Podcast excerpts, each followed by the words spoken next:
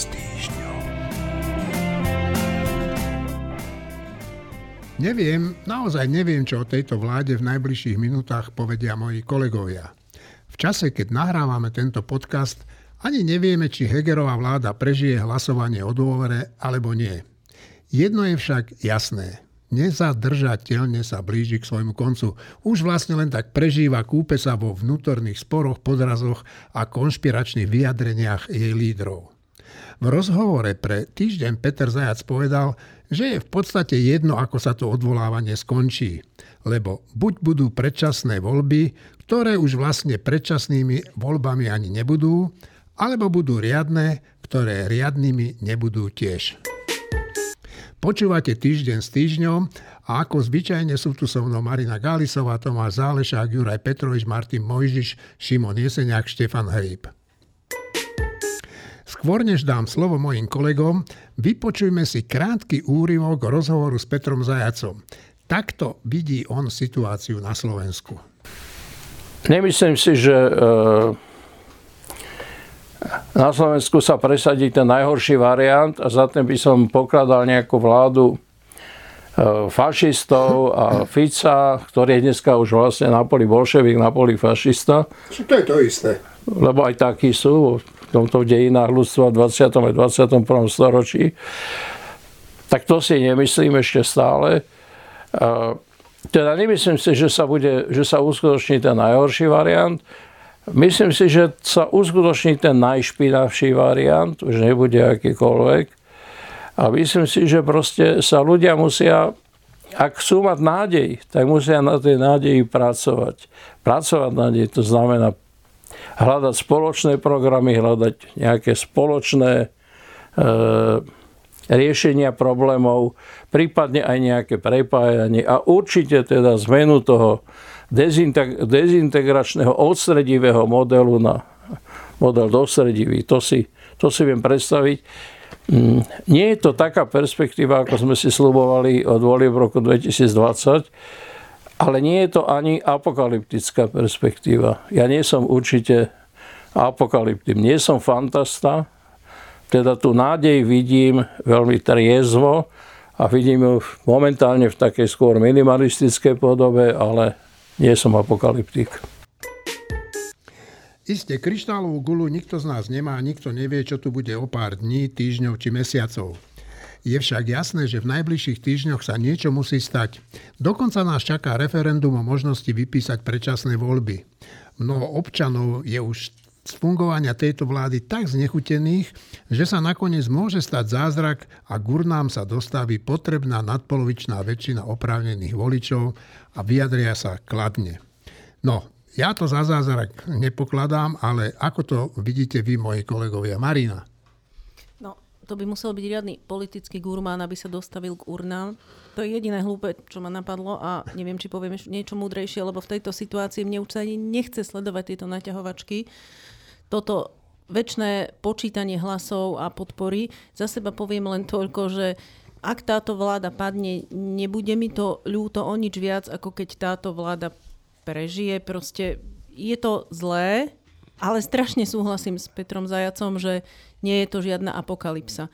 A ja vidím nádej v tom, že musíme ďalej pracovať na tom, aby táto spoločnosť nejako vyzerala a to samo o sebe je úplne dobre podľa mňa, lebo my sme si už zvykli čakať, čo nám spadne z hora, otvárať ústa, čakať pečené holuby v rôznej podobe. Nie len v podobe dávok sociálnych a pomoci vlád, od vlády, ale aj v podobe rôznych politických riešení. Tak neexistujú také riešenia, na ktorých by sme sa nemuseli podieľať, ale to je vlastne fajn. Šimon? Ja si neviem predstaviť zázrak, že úplne žiaden, v ktorom by prišlo 50 plus 1 hlas voličov k urnám, že k, k referendu. Ja neviem, čo by sa muselo stať. Ani volebná korupcia by nepomohla pri tom referende, že 50% tam nepríde nikdy.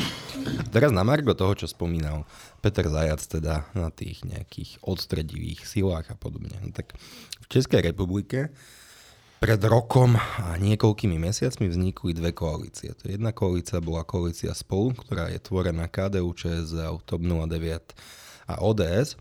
A druhá koalícia, ktorá už je mŕtva, a bola koalícia Pirstan, teda Piráti a potom starostovia nezávislí. Obe tieto, tieto koalície mali nejakú vnútornú logiku, takže spájať sa dá, ale tá situácia na Slovensku je, že a s kým to akože ideme pospájať? Akože, tu sa hovorí o nejakom že progresívnom puči, to je veľmi vtipné. A dávajú sa tam dokopy, že antagonistické strany. Tak Richard Sulík ešte svojho času, keď uh, nemali tak dobré vzťahy s progresívnym Slovenskom, ako majú dnes, definoval PSK ako ľavicovú a etatistickú stranu. Hmm. Richard Sulik a SAS sa uh, profiluje dlhodobo úplne opačne. Tak akože tieto dve strany teraz by sa mali spojiť, alebo kto by sa tu ešte mal spojiť? Zvoľano je už pospájané s kadekým. Nepredpokladám, že niekto by do toho spolku chcel ísť. Veroniku Remišovu nerátam. To, to pôjde asi tam, kde, kde je povede pravdepodobne naozaj zvolená, takže tá téma toho rozhovoru bola aj o spájaní a ja tie línie spájania veľmi nevidím. O týždeň bude mať strana spolu nejaký svoj snem a tam sa majú rozhodnúť, že ako ide ďalej. Pravdepodobne sa s niekým pospájajú. Oni sa predtým akože v, v komunálnych voľbách pospájali, že s maličkými stranami typu Šanca, ODS a s kadečím, ale oni majú dokopy percento možno, takže, takže tie integračné snahy tam nevidím. A na margo predčasných volieb ja naozaj neviem, že, že čo je lepšie. Ja mám, začínam mať dojem, že rozdať karty skôr je lepšie, pretože úradnícka vláda mi nepríde ako realistická. Tomáš? No znechutenie občanov, znechutenie voličov môže síce niekoho priviesť k volebnej úrne, k referendu, ale iného zase odradiť od toho, aby dral podošvy kvôli politike, ešte k tomu takejto politike ne, nepovažujem za daných okolností za pravdepodobné, že, že sa po, podarí urobiť platné referendum. E, poďalšie, varovná skutočnosť, alebo teda pri najmenšom zaujímavá, keďže poslanci za LSNS sa chystajú podporiť, e, alebo teda proklamujú podporu predčasných volieb. E,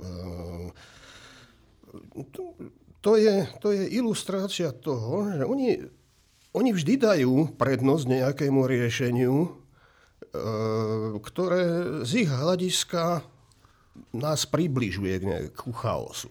A v chaose stúpajú šance politických darebákov. Toto by malo byť, aj keď tie, tie, tie, tie opcie, ktoré máme pred sebou, sa môžu javiť rovnako zlé, eh, všetky, ale chaosu by sme mali predísť a vždy tu isté riziko je. E, pokiaľ ide o to možné spájanie koaličných strán a k tomu, čo povedal Šimon SAS a progresívnom Slovensku, ja osobne vidím viac, viac e, styčných bodov, v ktorých by sa SAS dokázala spájať s určitými stranami, ktoré vo väčšej či menšej miere reprezentujú idei novej lavice. To nie je totiž len spor etatizmus versus e, liberálna ekonómia, to je aj kadečo iné. No ale to by sme predbiehali a ešte uvidíme, ako to vôbec dopadne s týmito predčasnými voľbami a s, to, s touto dysfunkčnou vládou. Štefan. Uh, tak niekoľko poznámok. Najprv, uh, teraz sa hovorí o, o predčasných voľbách a ešte pred rokom, 3 čtvrte rokom, rokom a pol, e, keď hovoril Smer o predčasných voľbách, lebo tomu ide o to najviac, tak e, zaznievali argumenty, že treba na novo rozdať karty a proste tak. Tak ja by som nebol rád, keby sme my preberali tento ich uh, narratív alebo ten, tento ich spôsob, že, že lepšie by bolo, keby sa na novo rozdali karty. No v čom by to bolo lepšie? Že, v čom? Že keď tie voľby dopadnú tak ako to vyzerá podľa prieskumov, tak by to bolo horšie. To, to by nebolo, že lepšie. Čiže potom by sme museli asi inak uvažovať, že dobre, tak keď budú voľby skôr, nedopadnú až tak zle, ako keď budú neskôr. Ale je to tak? Možno to tak je, ale to je potom iný argument, než ten, že ako keby e, nelegitímna vláda a treba na novo e, rozdať karty. To tak nie je. Menšinové vlády sú všade vo svete legitímne, ak nájdú väčšinu. Iná otázka je, akú väčšinu nachádza táto, e, táto menšinová vláda. Ak to bude tak, že, a to, to sa dozvieme veľmi rýchlo, že tú vládu zachráni, e, zachránia fašisti e, z kandidátky Mariana Kotlebu a ak rozpočet prejde vďaka týmto fašistom, tak máme novú situáciu. E, vláda bude v tomto zmysle nelegitímna, keďže sa opiera o antisystémovú, a to je ešte horšie ako antisystémová podpora, ale rovnako nelegitímna ako prípadní výťazí budúcich volieb. Čiže to sme už minule hovorili, že, že ak, ak e, by po voľbách vznikla vláda Smeru, Hlasu a fašistov, tak e, ona je legitímna. Tak je legitímna z hľadiska vol, volieb, že ľudia si ju zvolili, ale z hľadiska e, toho, na čom stojí Slovenská republika, je nelegitímna, podľa mňa. No, a k tomu spájaniu, nespájaniu, teda to si musíme vyjasniť, čo myslíme pod spájaním, že hovoríme asi o spolupráci nie, o, o vládnej spolupráci. Že spájanie v zmysle čo? Že, že, by, sa, že by urobili predvolebnú koalíciu? To, to asi ani SAS, ani PS nehovoria. Čiže keď, tak hovoria o spolupráci v prípadnej normálnejšej vláde. A, e, a teraz to je pravda, že, e, že PS je viac je, je naľavo od stredu, hoci teraz ľudia, ktorí do neho, do neho vstupujú, napríklad z, z rozpočtovej rady alebo odkiaľ, sú racionálni ľudia, to nie sú takí tí akože snílkovia. Dobre, ale e, je, to, je pravda, že skôr naľavo od stredu a, a SAS je, hádam, ešte stále trocha napravo od stredu. A teda na prvý pohľad sa zdá, že však ale to sú protichodné sily. No len e, to by sme museli zabudnúť na 30-ročnú históriu Slovenska a na to, že o čo tu my vlastne tých 30 rokov neustále hráme. My tu 30 rokov nehráme o to, že či bude ten štát troška viac rozdávajúci, alebo troška viac šetriaci, alebo či bude lavicovejší alebo pravicovejší predseda vlády alebo nejaké zákony. My tu ešte stále tých 30 rokov hráme o úplné základy. O to, že či budeme súčasťou západu, to bolo v 98. Či sa tu bude unášať alebo nebude unášať prezidentov syn alebo Vietnamec. Či sa tu budú alebo nebudú zabíjať novinári. A to je na jednej strane veľmi smutné, že sme sa vlastne neposunuli k takým tým naozajstným sporom, ktoré by boli veľmi zrušujúce. Spory o to, či majú byť dane také alebo onaké a či má byť zdravotníctvo viac súkromné alebo viac, viac e, štátne. E, ale tie spory skut- oni na nás čakajú a, a neminie, akože neminú nás, ale uh, aj v budúcich voľbách, žiaľ, to bude tak, že budeme hrať o to, kde má Slovensko stáť. Napríklad pri vojne s Ukrajinou. Terajšia, terajšie stretnutie Roberta Fica s maďarským ministrom zahraničných vecí, ja viem, že o tom budeme hovoriť, ale to je len príklad, že kam až môže zájsť Slovensko po prípadných voľbách. A to hovorím preto, že v tomto zmysle sa mi zdá spolupráca demokratických a prozápadných síl oveľa dôležitejšia, oveľa rádovo, o tri rády dôležitejšia, než ich ideologické rozdiely. Martin a potom Juraj. Uh, ja vždy koncom semestra bývam unavený a keď unavený človek sa pozera na túto fakt unavujúcu politickú situáciu našu, tak tak z toho výjdu také skeptické, skeptický pohľad. Čiže ja, ja úplne súhlasím s Petrom Zajacom a s Marínou, to, čo povedali na začiatku, že to je jedno, jak dopadne to odvolávanie tejto vlády a za tým ja dávam už len bodku. K tomu už nemám čo povedať. Juraj. No, k tomu sa ja asi pridám, lebo uh, ono to nie je úplne jedno, je to zaujímavé. Bude zaujímavé sledovať, že ako sa vlastne vyskladajú tie hlasy alebo je to zaujímavé pre nás, ktorí sa venujeme politike a ktorí nejakým spôsobom komentujeme a nejak ju riešime. Uh, pre toho bežného občana ja sa obávam, že to naozaj bude jedno, tak ako povedal Martin. Ja si myslím, že tá vláda nejak dovládne a že uh, aj keby bola, aj keby teraz nedostala dôveru, tak sa to nejak preskupí, ako tie nádeje, ktoré do toho možno niektorí v SAS vkladajú, že sa zbavia Matoviča vo vláde, sú podľa mňa naivné, lebo pokiaľ bude Matovič šéfom Olano, tak on v tej vláde vždy bude. To podľa mňa nikto sa proti tomu nepostaví. Takže táto nádej je podľa mňa falošná. Ak má to hlasovanie preukázať, že tá vláda je naozaj e, držaná fašistami, dobre, to je nejaký test hlasovaním, to mi prípada ako možno aj legitímna záležitosť. Nemusíme čakať na rozpočet, aj keď tie hlasovania zrejme budú v rozsahu niekoľkých minút po sebe. To znamená, budeme mať len dvojité potvrdenie toho, že, že tá vláda je alebo nie je, naozaj vysí na šnúrke od gatí v podstate Mariana Kotlebo, aj keď ten v parlamente nesedí. Čo sa týka tej spolupráce, tam súhlasíme so Števom, že to je o povolebnej spolupráci, nakoniec to máme na Slovensku Opakovane sa stalo, či to bola SDL v prvej Zurindovej vláde, či to boli ďalšie strany v druhej Zurindovej vláde, takisto proste tá spolupráca naprieč spektrom je skutočne o tom, že slušnejší sa snažia spojiť, aby tých neslušných e, nepustili k vláde. Na druhej strane, ak sa občania tak rozhodnú, tak dostanú, čo si vypýtajú. Akože je, podľa mňa treba rešpektovať rozhodnutie voliča, lebo keď budeme stále hovoriť o tom, že no ale však toto je zlé, keď si to takto ľudia vyberú, no je to zlé, samozrejme, že to je zlé a odnesieme si to aj my, ktorí nebudeme voliť tú vládu, no ale bohužiaľ, tak to bude verný obraz Slovenska. Ak proste väčšina zvolí Fica, Pelegriniho, Kotlebu, Uhríka, no tak to je Slovensko. Bohužiaľ. Štefan. E, ešte pripomeniem takú vec, že, že e, ja zdieľam, e, neviem či znechutenie, ale sklamanie z toho, ako sa tu vládne, veď to je už od pandémie zrejme, že to, takto to nemá byť. Uh, najmä čo sa týka rozoštvávania spoločnosti a neustáleho hľadania nepriateľov, či už v opozícii, alebo v koalícii, alebo v občanoch, alebo v lekároch, vedcoch, naposledy uh, samozprávach a ďalších. Uh, čiže za touto vládou v tomto zmysle mi nebude lúto. Čo mi bude lúto, ak, ak budú predčasné voľby, bude mi lúto tých mužov a žien, ktoré sa ktorí sa snažia dotiahnuť trestné stíhania, respektíve vyšetrovania tých najhorších vecí spred pár rokov, lebo títo ľudia sú v tej chvíli priamo ohrození, e, priamo ohrození teda profesne, ale aj všelijako inak. Z tých rečí, ktoré sa o nich vedú, o, o vyšetrovateľoch, sudcoch a prokurátoroch niektorých, e, z tých rečí ide mráz. To, to, to je úplne nepriateľné v demokratickej spoločnosti takto sa vyjadrovať o ľuďoch, ktorí slúžia tomuto štátu.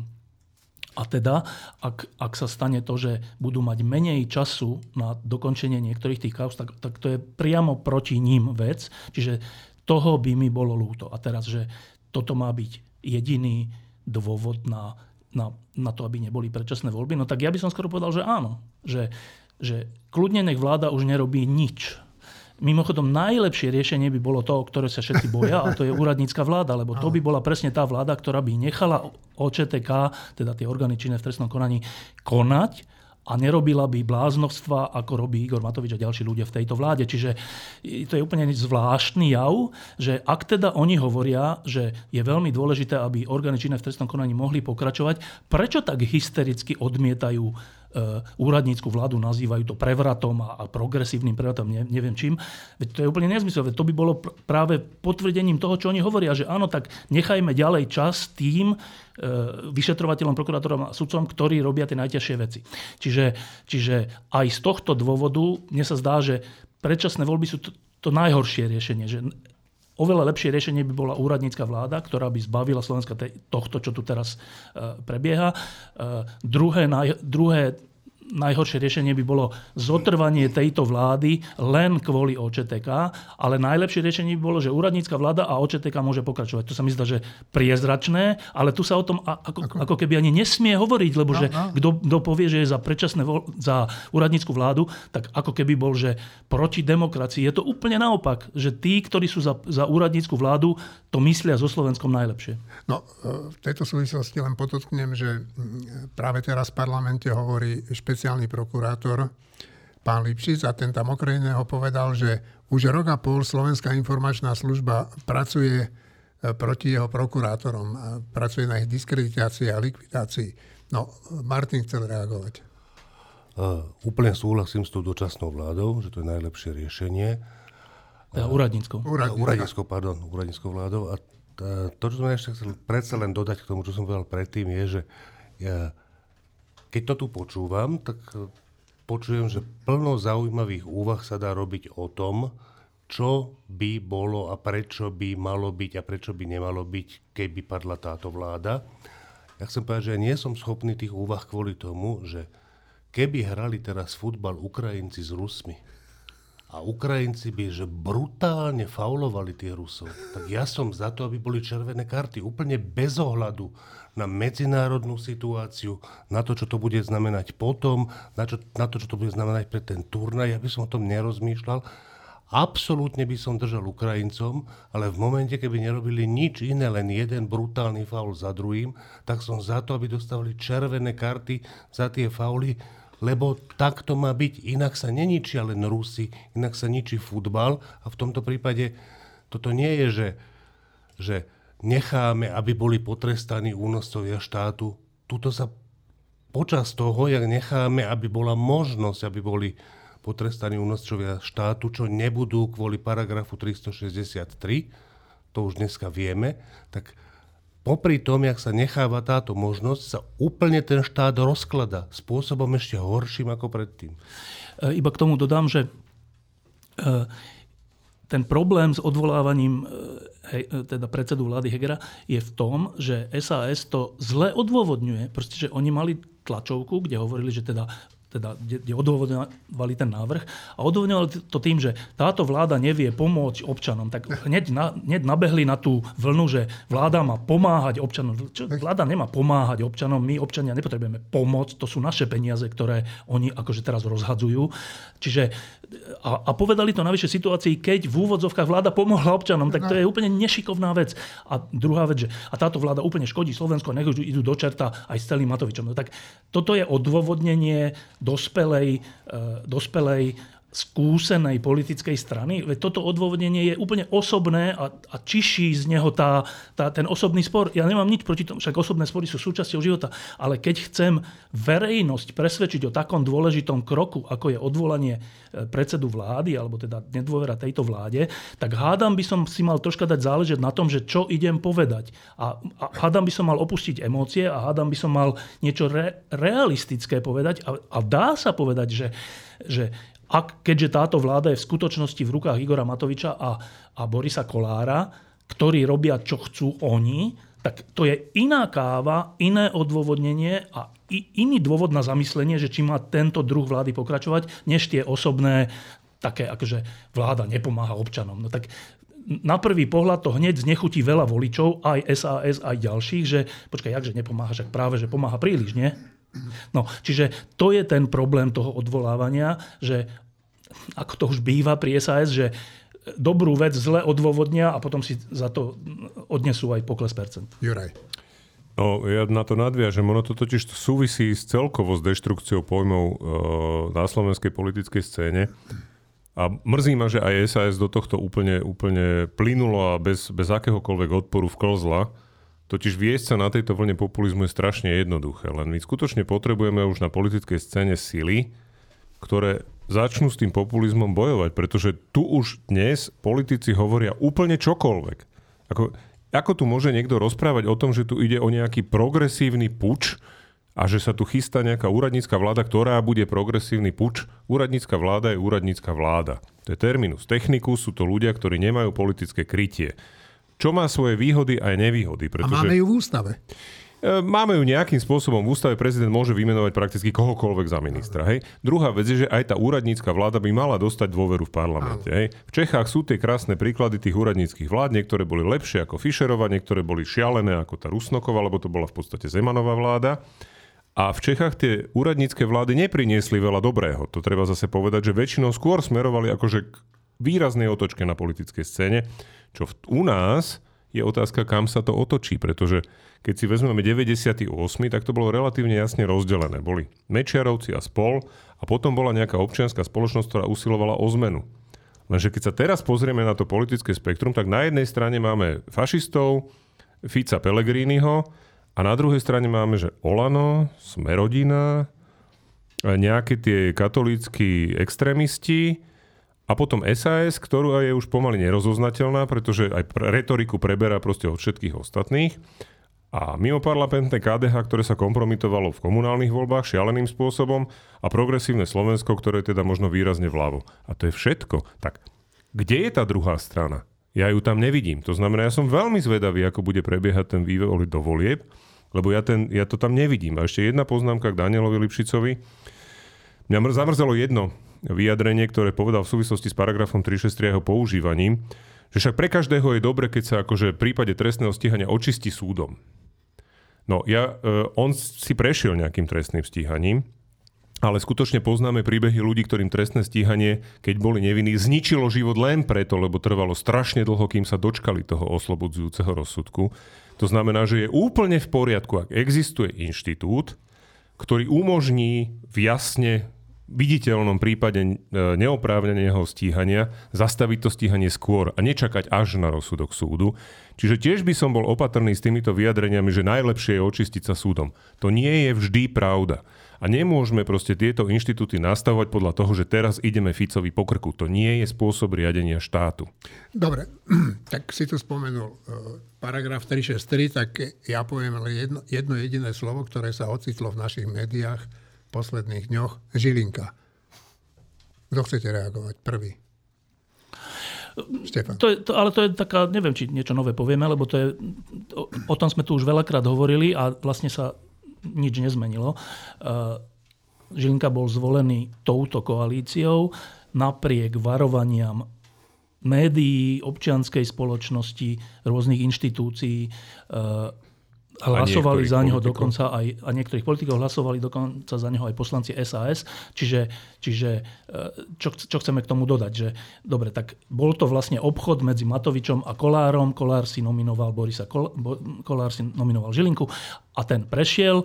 Nebudeme už opakovať to, že, že teraz to hádžu na prezidentku, lebo že ona bola proti Lipšicovi. No tak tieto, keď si dajme teraz bokom tak dobre, zvolili si tam takého kandidáta, o ktorom bolo vopred jasné, ako bude konať. Nie? Však preto sme upozorňovali na to, že keď niekoho Gučík lobisticky podporuje, asi to nebude pre právny štát.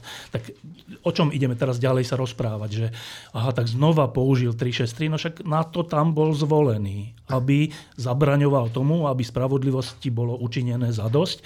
Tak teraz to urobil vo veľkej kauze súmraku, na budúce to urobí v ešte väčšej kauze, všelijakej kauze a my budeme stále o tom hovoriť. No tak čo, ako treba o tom hovoriť, ale veľa nového o tom nepovieme, než to, že toto je zodpovednosť protikorupčnej vlády, že si sama spôsobila nemožnosť ísť proti korupcii. Tak toto je. Simon a potom Martin. Jedno len krátke ospravedlnenie. V minulom podcaste som ako moderátor chybne uviedol, že všetky poslanecké kluby hlasovali za, za Žilinku. Je tam jedna výnimka. Komplet poslanecký klub vtedajšieho za ľudí hlasoval za iného kandidáta. Takže za to sa ospravedlňujem, lebo som na to dostal echo od našho poslucháča. Martin. Znova, že použijem nejaké slova na to, aby som k Žilinkovi nepovedal nič, lebo si myslím, že k tomu sa už fakt nič nedá povedať. E, vždy posledné číslo časopisu Týždeň v roku je dvojčíslo, kde je vždy taká, taká, taký prehľad, koho redakcia Týždňa považuje za osobnosť roka a za antiosobnosť roka. A ja som bol úplne spokojný, že medzi antiosobnosťami roka sa neobjavil Žilinka, teda to ešte len ideme písať, ale taký je predbežný návrh. To je podľa mňa úplne správne. To je také isté, ako že ako an, svetovú antiosobnosť neuvádzame Lucifera. Aj keď ak je Lucifer vládca pekiel, tak asi to je antiosobnosť roka každý rok, ale to je, že mimo, to, to je, o tom už neuvažujeme, ten, ten je mimo súťaž. Tak Žilinka, ak, podľa mňa nemá byť medzi antiosobnostiami, lebo Žilinka je že špeciálna kategória, ktorá je samozrejme tam vždy. Marina chce ešte reagovať. Naozaj nehovorme o Žilinkovi, hovorme o právnom prostredí na Slovensku a za to si môžeme všetci. Za toto čo tu máme, za to, že prokuratúra je to, čo je. A keď sa ozvali krajskí prokurátori teraz na obranu pána Žilinku, tak to bolo úplne také, že no vlastne odkiaľ má vzísť to volanie po reforme prokuratúry? No zo spo, spomedzi prokurátorov asi nevzíde. Čo bola inak jedna z hlavných prekážok, prečo sa to nikdy neudialo, lebo prokurátori to svoje v istých momentoch až polobožské postavenie mali strašne radi a keď im na niekto siahal, tak sa bránili, že oni sú predsa nejaká dôležitá údajne, že štvrtá moc v štáte, tak to volali. Teraz, ktorá demokracia má tri moci? Normálna demokracia. Ktorá má štyri?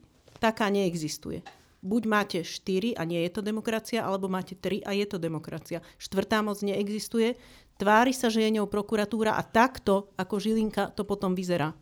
Iba krátko, že sa zastanem niektorých prokurátorov. E, existuje také, že rada prokurátorov, e, myslím, že tak sa to volá. E, to nie sú, toto boli zrejme krajskí prokurátori, to je niečo troška iné, ale že vo všeobecnosti medzi prokurát, prokurátormi je dosť veľa ľudí, ktorí sú s týmto stavom nespokojní a občas to aj v rôznych verejných vyhláseniach, kde sa aj podpíšu, povedia, čiže iba na obranu prokurátorského stavu, že je tam aj veľa dobrých prokurátorov. Juraj. Ja tiež len dve krátke poznámky. Tá prvá je, že tí, ktorí sa teraz ozvali na obranu Žilinku, tak to sú jeho podriadení, tak tam nemôžno čakať nič iné.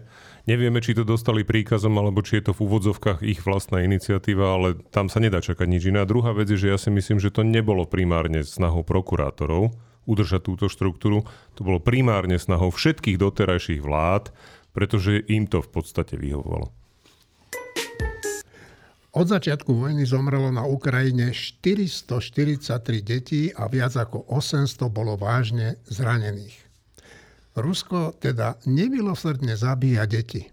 To treba jasne povedať všetkým, ktorí stoja na Putinovej strane. To vám nevadí? Ukrajina bojuje o dušu, doslova o dušu. V posledných dňoch Ukrajinci však udelili Putinovmu Rusku poriadnu lekciu – Podarilo sa im zautočiť na významné letiská hlboko vo vnútrozemí. Vážne poškodili minimálne dva strategické bombardéry, z ktorých vypúšťali rakety na ukrajinské civilné ciele. A trošku z iného hrnčeka kávy. Ruská armáda zabila na ukrajinskom Donbase 21 dezertérov. Uviedol to ukrajinský generálny štáb. Medzi dezertérmi bolo 13 trestancov naverbovaných do bojov z väznic. Slobody, ktorú im pri nábore sľubovali, sa nedožili. No tak pýtam sa, je Robert Fico Orbánov agent? Je obdivovateľov Putina a prečo hovorí o zastavení vojenskej pomoci Ukrajine? Kto je to vlastne Robert Fico? Prečo ho v centrále Smeru navštívil maďarský minister zahraničných vecí? Ale skôr než vás poprosím všetkých o odpovede, vypočujme si ako na túto návštevu a hlavne tlačovú konferenciu oboch aktérov tohoto stretnutia reagoval náš minister zahraničia Káčer. Hľadám také správne slovo. Popre korigoval by som, a nebolo stretnutie s lídrom opozície. Keby sme chceli vidieť stretnutie s lídrom opozície, tak zrejme by bolo treba sa stretnúť s bývalým premiérom Pelegrinim, ten vedie prieskumoch verejnej mienky a neformálne by sme ho mohli považovať za lídra opozície. Po druhé, priznám sa, že mi to dosť dvihlo ranný krvný tlak, keď som videl to avízo, že sa stretáva minister zahraničných vecí susednej krajiny a s ex-premiérom a idú hovoriť o národných presadzovaní národných záujmov.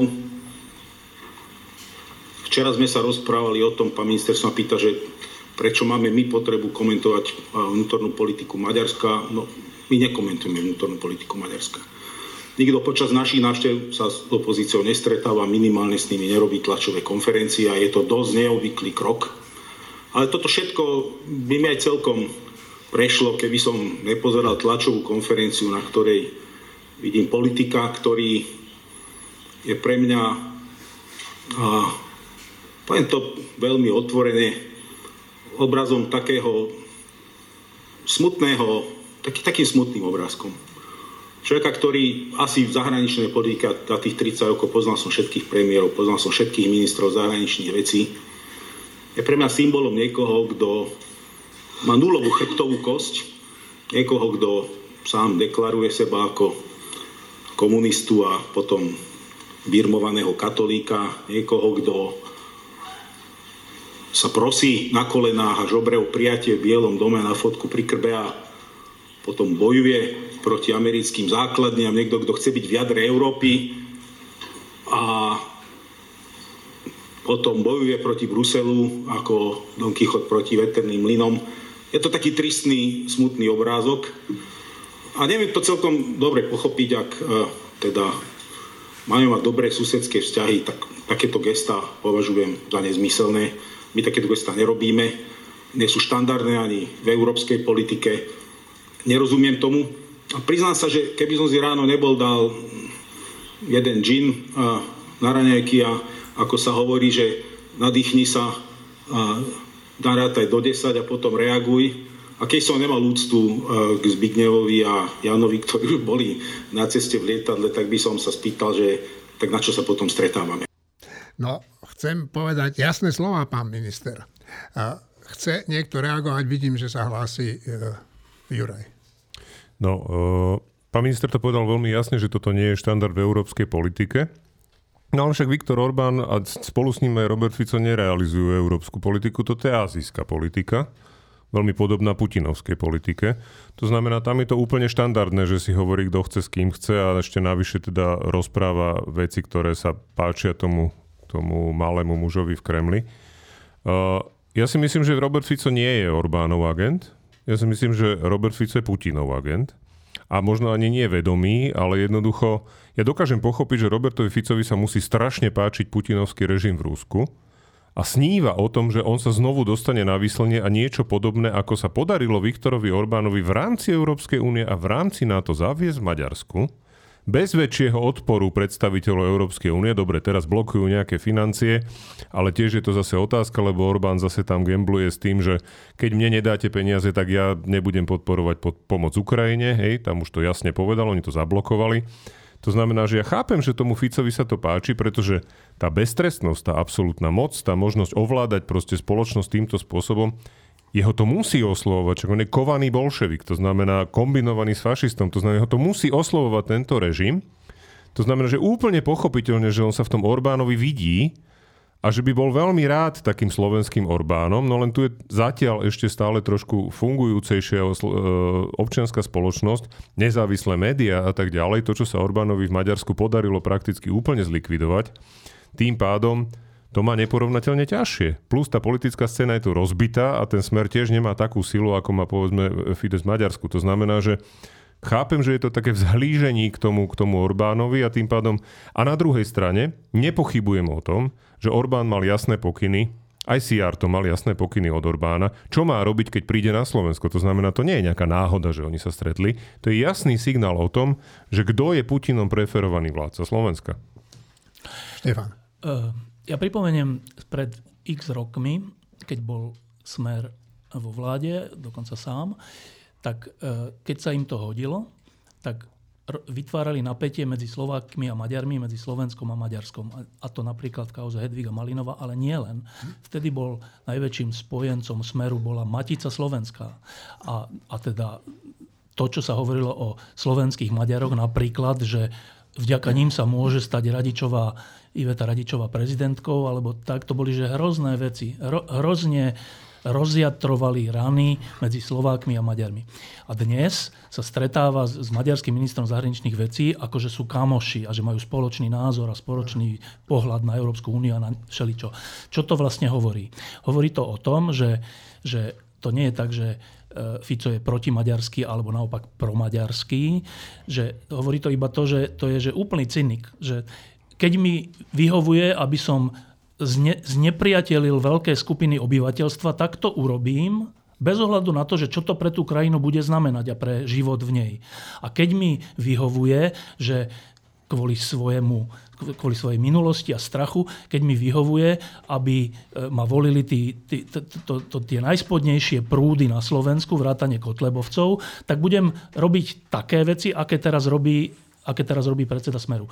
A to sa týka aj tohto stretnutia, že, že keďže v Európskej únie je snaha o právny štát, čo dopadá teraz na hlavu Orbána a tomu to prekáža, ale rovnako to prekáža predsedovi Smeru a bude prekážať, ak by sa dostal do nejakej e, vlády alebo koalície, no tak kľudne spolu s Orbánom urobia také veci, ktoré budú v konečnom dôsledku znamenať napríklad e, rozpad Európskej únie, alebo teda odchod Maďarska a Slovenska nedobrovoľný e, z Európskej únie. To, to, to je stále ten istý vzorec, že je mi jedno, ako to dopadne s celou krajinou a 5 miliónmi ľudí a dokonca aj s celou Európou a dokonca aj s celou vojnou na Ukrajine. On nie je za Putina a proti Ukrajincom alebo za Ukrajincov a proti Putinovi. On hovorí to, čo mu na Slovensku prinesie zo pár percent navyše a v tomto zmysle to niektorí označujú, že to je šikovný politik, ale to podľa mňa nie je šikovnosť. To je, že, to je že úplný cynizmus a, a úplný egoizmus na úkor 5 miliónov občanov. Čiže ja sa na to stretnutie s maďarským ministrom zahraničných vecí nepozerám ako na nejaké zbratanie sa so, s vedľajším e, teda štátom alebo národom, ale ako na pokračovanie úplne egoistického človeka, ktorý kašle na záujem vlastnej krajiny. Tomáš. Bol to Mikuláš Zurinda, ktorý onehdy nazval Fica kovaným bolševikom. To znie síce tvrdo, ale možno je to príliš veľká podsta pre Fica. Fico je presnejšie produkt jeho, jeho osobnosť, jeho profil je produkt normalizácie par excellence. Je to chodiace stelesnenie normalizačného kariérizmu so všetkou nemorálnosťou, ktorú to obnáša. No a Fico je osoba, je politik, ktorý od samého začiatku vždy konzistentne, tak povedať, až intuitívne, e, z, e, z vnútornosti e, intuitívne robil, robil politiku, ktorá bola protichodná všetkého, čo nás po novembri 89 vzdialovalo od toho starého režimu.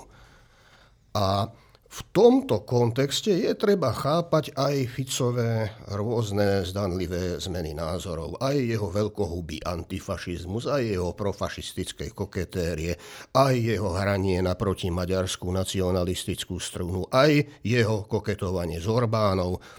A akože je to s tým agentom, už agent je, agent je široký, vágný pojem, existujú vplyvoví agenti, napríklad existujú použiteľní idioti, pokiaľ ide o Roberta Fica, skôr by som ho nazval pre Putina a čiastočne pre Orbána použiteľným lotrom, než použiteľným idiotom, ale ča, ťažko je povedať niekedy, čo je horšie. No dobré, a teraz naša milá Marinka prehovorí.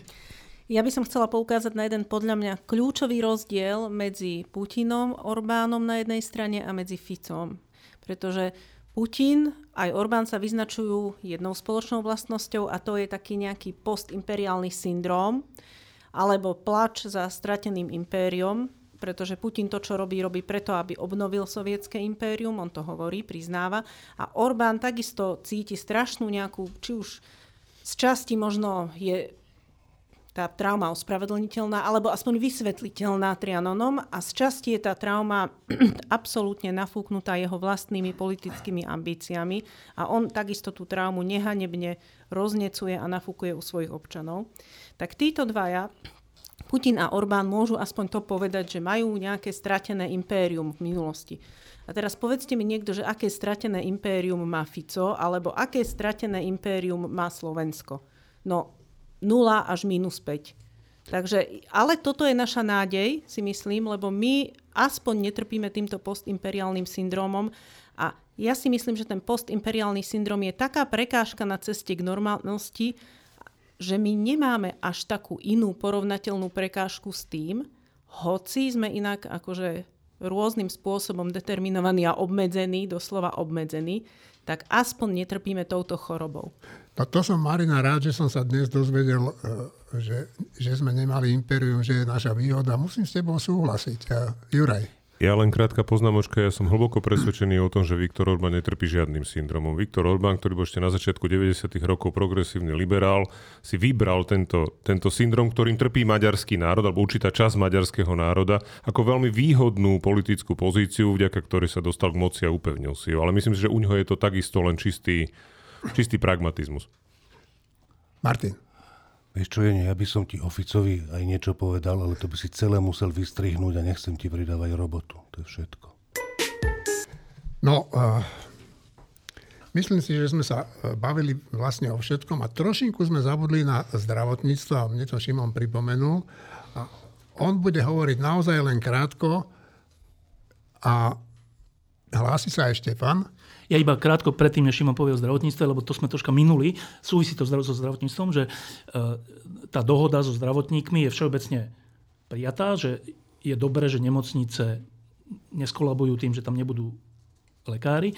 A do veľkej miery je to pravda. Ale treba povedať aj to B, že e, o miere tej v úvodzovkách pomoci, že my, my tu už za samozrejme považujeme, že 100 milióny ročne sa na niečo len tak dajú.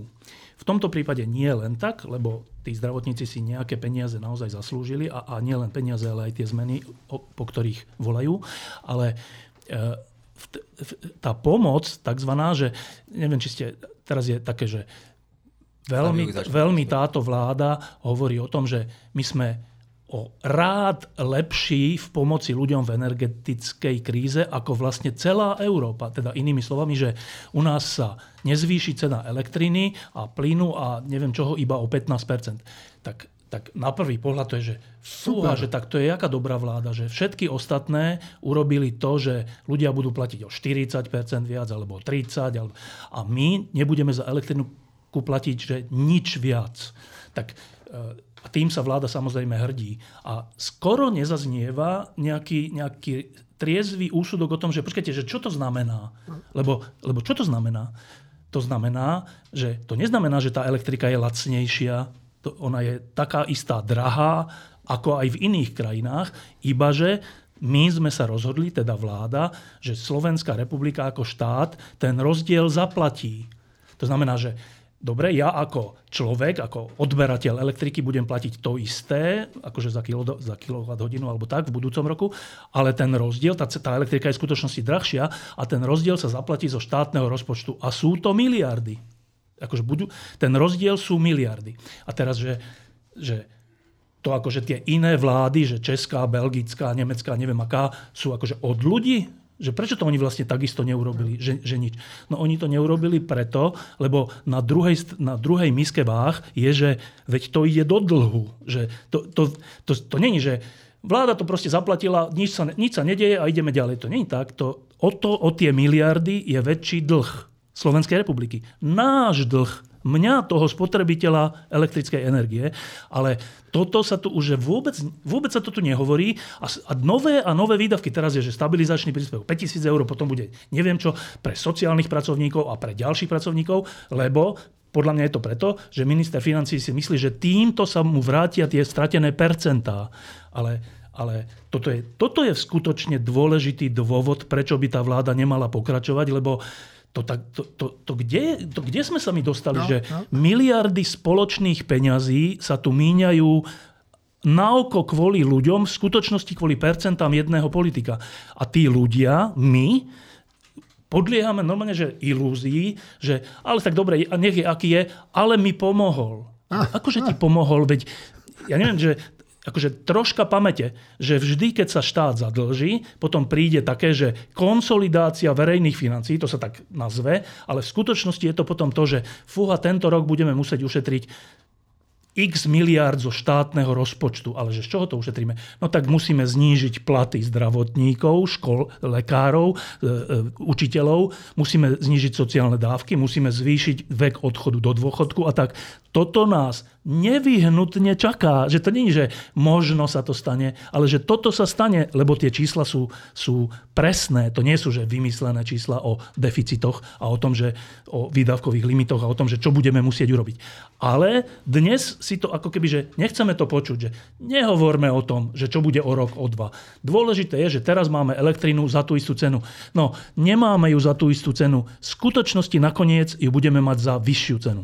Tak, ja len k tomu dodám ešte jednu vec, Števo, že to máš úplnú pravdu, s tým úplne súhlasím, že to je zadlžovanie do budúcnosti, ale tam je ešte jedno veľké ale. Totiž tým, že budeme občanov držať na súčasných cenách, tak ich vlastne zbavíme toho, čím si už prešli napríklad aj tí občania v Českej republike, v Nemecku a tak ďalej. To znamená už tým prvým zvýšením cien energií. Aj preto, že tie ceny energií sú už v tých krajinách vyššie, tie vlády môžu priplácať menej. Lebo jednoducho tí občania už si zvykli, že áno, mám drahšie ceny energií. No len čo sa stane? Ten štát skôr alebo neskôr mu dojdu peniaze na dotovanie takto nízkych cien energií. To znamená, že tí slovenskí občania potom dostanú preplesk Skokovú reálnou vec. skokovou zmenou ceny no. takou, že sa to bude podobať zmenám cien v roku 91. A to bol teda iný sociálny problém potom. No, ja by som tomu to len eh, dodal, že také úsmevné je sledovať, ako skončil ten fantastický pokus Viktora Orbána e, zastropovať ceny benzínu a dnes e, pomaly majú púšť na benzín. No, už sú odstropované. Už, už ich museli odstropovať. Už ich museli odstropovať a e, chodili Maďari nakupovať sem na Slovensko. No, Vráťme sa k Šimonovi a k zdravotníctvu. Vrátim sa ale trochu okľukov, lebo to trochu súvisí.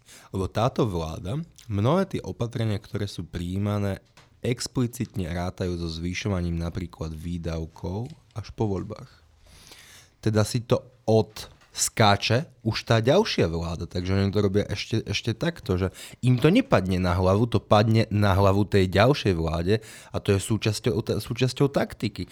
Takže to zastropovanie akože bude do konca volebného obdobia, ktoré nevieme, ako bude dlho trvať a ďalšia vláda to musí, bude musieť riešiť. Pred asi pol rokom som bol na takej prednáške, ktorú robili naši kamoši z Ines a bol tam aj e, riaditeľ alebo prezident organizácie, ktorá sa Ardau, teda nákupca nášho, správa nášho štátneho dlhu. A on tam explicitne povedal, že naše financie sú zdravé, kupujte si štátne dlhopisy. Keby ste si v tom čase kúpili štátny dlhopis, teda niekedy v lete, tak by ste prerobili polovicu k dnešku. Stratili by ste Vážne? svojich peňazí. Áno, lebo tie úrokové sadzby stúpli tak, šialeným spôsobom, že my už budeme dávať takmer miliardu eur v budúcom roku len na správu nášho dlhu. To sú že nepredstaviteľné peniaze. Ale späť k zdravotníctvu, teda ešte k tým výpovedím. Ja som si začal robiť e, a zisťovať dáta z jednotlivých nemocníc a z jednotlivých zdru, uh, združení, ktoré, ktoré nemocnice zastrešujú a vychádzajú tam, že pozoruhodné čísla. Tak okrem štátnych nemocníc na Slovensku pôsobie, že dve veľké klastre nemocníc, a to je Agel a Svet zdravia. Tých výpovedí lekárov bolo dokopy 2100 niečo, nevieme úplne presný počet. Agel, počet výpovedí 51, Svet zdravia, počet výpovedí 26, neskôr 16, neskôr 0. Z Agely tiež všetci stiahli tieto výpovede. Tak akože nie je toto pozoruhodné, že 96,3% lekárov výpovede dalo v štátnych nemocniciach, nad tým by sa niekto nechcel zamyslieť, to, to sú úplne neuveriteľné čísla. Druhé a ďalšie číslo je ohľadne ambulantnej zdravotnej starostlivosti. Premiér Heger povedal, že týmito platom sme vyriešili veľký problém. Fakt. 60 až 70 zdravotnej starostlivosti je poskytovaný v ambulanciách. To je, ešte raz, 60 až 70% celkovej poskytnutej zdravotnej starostlivosti je v ambulanciách, ktorým dvíhame platby o 6%.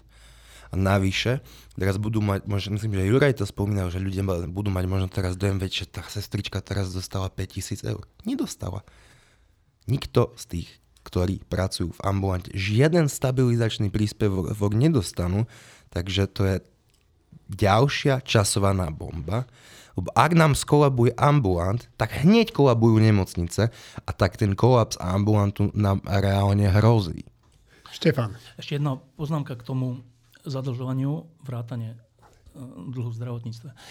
Ja som teraz nedávno pozeral taký veľký rozhovor na Českej televízii s Ľudkom Niedermayerom, to je bývalý, myslím, že člen bankovej rady alebo viceguvernér Českej národnej banky, neviem presne, a, e, ktorý je teraz europoslanec a on je súčasťou e, tej koaličnej vlády, ako teda je, zo, je z jednej zo strán, ktorá je v koalícii, napriek tomu hovorí o vlastnej vláde, že počkajte, že my, a teraz hovoríme o Česku, ktoré rozhadzuje menej ako my, že menej, a on hovorí, že počkajte, my nejak veľa rozhadzujeme, že to, to tie peniaze, ktoré sa teraz dávajú neadresne, že, že aj v Česku sa presadilo to, že všetkým.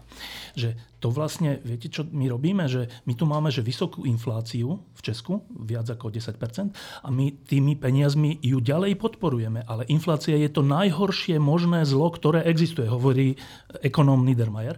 A teraz to prehoďme na Slovensko, že aj tu je to tak, že my máme nad 10% infláciu, uvidíme, aká bude na budúci rok. A to je zase také, že troška to vyžaduje uvažovanie nás, nás voličov, občanov, že, že keď sa povie, že dobre, tak dostaneme elektriku za rovnakú cenu a plyn iba 15%, tak, tak si poviem, že je perfektné. Ale keby sa k tomu dodalo, že ale tým zvýšime dlh a v konečnom dôsledku aj infláciu, o neviem o koľko, tak to vlastne znamená, že počúvaj občan, že ty keď máš teraz 1000 eur, tak na budúci rok budeš mať z toho 900 alebo 800. Že ja ti vlastne zoberiem 200 eur, ani si to nevšimneš. A to je tá finta, že človek si to nevšimne, lebo stále bude mať tých 1000 eur, ktoré mal aj predtým. Iba, že si za ne kúpi o 20% menej tovaru, služieb, dovoleniek, hoci čoho. No a, a teda to, to rozhadzovanie tejto vlády, ktorá sa ktorá už, to je také, mne, mne to príde až také detské, že tak nevieme, čo máme robiť, tak ľudia nás nemajú radi, tak dajme im peniaze.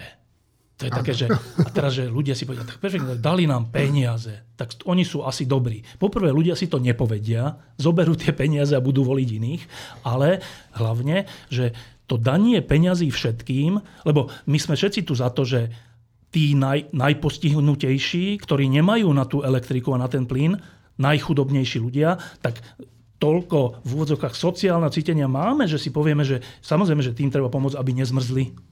Tak lenže tých není 5 miliónov. Tých není 5 miliónov, tých je možno 100 tisíc, alebo koľko ich je? 200 tisíc? Neviem koľko. Tak tým samozrejme pomôžeme. Lenže tu sa presadilo, ale aj v Česku to je úplne zvláštne, že, že všetci dostanú tú pomoc v úvodzovkách. Milionár dostane pomoc, stredná trieda dostane pomoc, rómska osada dostane pomoc. Rovnakú. A to je úplne, dokonca je to tak, že často tí, tí bohači dostanú väčšiu pomoc, lebo to je percentuálne vypočítané. No a, a teda na to chcem iba upozorniť, že, že to, v čom teraz žijeme, je také nebadané, je také skryté trocha, ale v skutočnosti to spôsobuje naše budúce zadlženie, čiže tie škrty, tzv. konsolidáciu, ktorá na nás dopadne kruto a spôsobuje to zvýšenie inflácia, ktorá je už teraz historicky strašne vysoká, teda znehodnocovanie našich peňazí a na budúci rok bude kvôli týmto vyhadzovaným peniazom ešte vyššia. Čiže to je také, že my sme asi taký jednoduchší národ, alebo, alebo jednoduchšia krajina, že túto ľuďom nedôjde. Že tu keď ľuďom povie, že budeš mať vďaka mne elektriku za rovnakú cenu, tak, tak ľudia, že to je perfektné. Ale, ale keď vám niekto slúbi niečo, čo takto zázračne vyzerá, hádam by sme sa mohli akože poučiť, alebo aspoň opýtať, že to fakt táto vláda vie urobiť zázrak, že pomôže nám a nič nás to nebude nikoho stáť. Myslím si, že táto vláda zázrak urobiť nevie, ale tak sa tvári a tak trocha sa my všetci tak tvárime ako spoločnosť, že tak tá pomoc je vlastne perfektná, že to je výborné. Sme na čele Európskej únie v pomoci občanom. V skutočnosti sme na čele Európskej únie v nezodpovednom narábaní so spoločnými peniazmi. No, musím ti dať zapravdu, lebo e, keď vyšla tá správa, že teda e, plyn síce zdražie, ale elektrina nie, tak e, som doma mojej rodine vyhlásil, že kurňa budeme zase môcť kľudne piecť v trúbe, koľko sa nám zachce a o tom toto celé je. No tak chce ešte reagovať Juraj a potom Šimon a potom by sme mohli, hádam, spieť ku koncu. No, niekoľko poznámok. Ono, e, to, prečo sa dáva všetkým, je primárne ukážkou zlyhávajúceho štátu, pretože tento štát, a v tomto je Česká republika nie je lepšia, bohužiaľ, nevie, koľko má chudobných ľudí a kto to sú. To znamená, že keď neviem, ktorým ľuďom mám adresne pomôcť, tak tým politikom v zásade nezostáva nič iné. Ak nechcú teda byť úplne takí, že nepomôžem nikomu, keď neviem, komu mám pomôcť, tak dám všetkým. A ešte to potom urobím tak debilne, že to spravím cez daňový bonus, kde samozrejme tí najbohatší ušetria najviac alebo dostanú najväčšiu podporu. To znamená, plus ešte si nechám od fašistov nadiktovať podmienky, že teda Romovia napríklad to nedostanú, alebo dostanú ešte menej. A keď spomíname tých Rómov, a ty si to ešte pekne povedal, a mne to, mňa to privádza k tomu, čo slovenskí rasisti vždy zvykli hovoriť, že no, Rómovia sú takí, že oni nevedia mysleť na zajtra, nevedia plánovať a neviem čo. No ale my všetci sme potom takí. To nie, že Rómovia sú takí, ale my sme takí, keď tu ľudia sú ochotní voliť ľudí, ktorým dnes dajú peniaze, ktorým zajtra z toho vrecka zase vyberú a tí voliči nie sú schopní si uvedomiť, že no moment, ale on z môjho vrecka vybral dane, tu mi kúsok z nich dá a zajtra mi bude musieť zobrať viac, aby to, čo mi dneska dal, mohol zajtra splatiť. To je akože úplne jednoduchá vec, ktorú si tu strašná, strašné množstvo ľudí nie je ochotných proste vôbec uvedomiť, lebo žijú dneškom. No, ja ti musím povedať, že ja už som chcel túto debatu ukončiť a keď si sa hlásil a teraz nelutujem, že som to neurobil. Ešte Šimon a potom naozaj koniec. My v tlačenom vydaní e, týždenníka Týždeň v printe vždy máme takú rubriku, ktorá sa volá trikrát. Ja ju tento týždeň nepíšem, ale ak by som ju písal, tak výrok týždňa by patril Eduardovi Hegerovi, ktorý na margo kritiky Európskej únie o Uh, o tom, že tam ne, nemáme v rozpočte výdavkové limity, akože povedal, že tak my tam tú vetu dáme a za ňu dáme čiarku a, že, a tie limity budú platiť, keď sa všetci prestanú zadlžať. To je, to je úžasné. No, to, som, to som ani nečítal, ale akože tie výdavkové limity sme si tam dali sami. To treba povedať, že to není, že to tam nanútila Európska únia, to sme si tam dali sami. A teraz Milan Krajniak hovorí, že Európska únia ma núti, že aby som 500 miliónov zosekal zo sociálnych výdavkov a on povedal, ja to nikdy neurobím no, mojim no, no občanom. No, no. Tak te, my sme sem sme sa dostali. Dobre, ale čo chcem povedať je, na záver je, iba taká malá uputavka, že nový týždeň, ktorý vyjde teraz v piatok, je, pre, je posledný pred budúcim dvojčíslom koncoročným, čiže na, obidva odporúčam ako, ako zaujímavé čítanie a tomto, čo teraz vyjde v piatok, e, vyjde aj s obálkou o pánovi Einsteinovi, lebo s Martinom Ožišom sme robili taký rozhovor veľký o tom, že kto bol Einstein a na čo vlastne prišiel a v čom spočívala jeho genialita. Tak len chcem povedať, že ak, ak teraz v sobotu, nedelu nebudete pozerať len futbal, teda piatok, sobotu, nedelu. Čo ty budeš? Tak, čo ja budem, ale popri tom je veľmi, veľmi dobrý krok, ak si kúpite nový týždeň.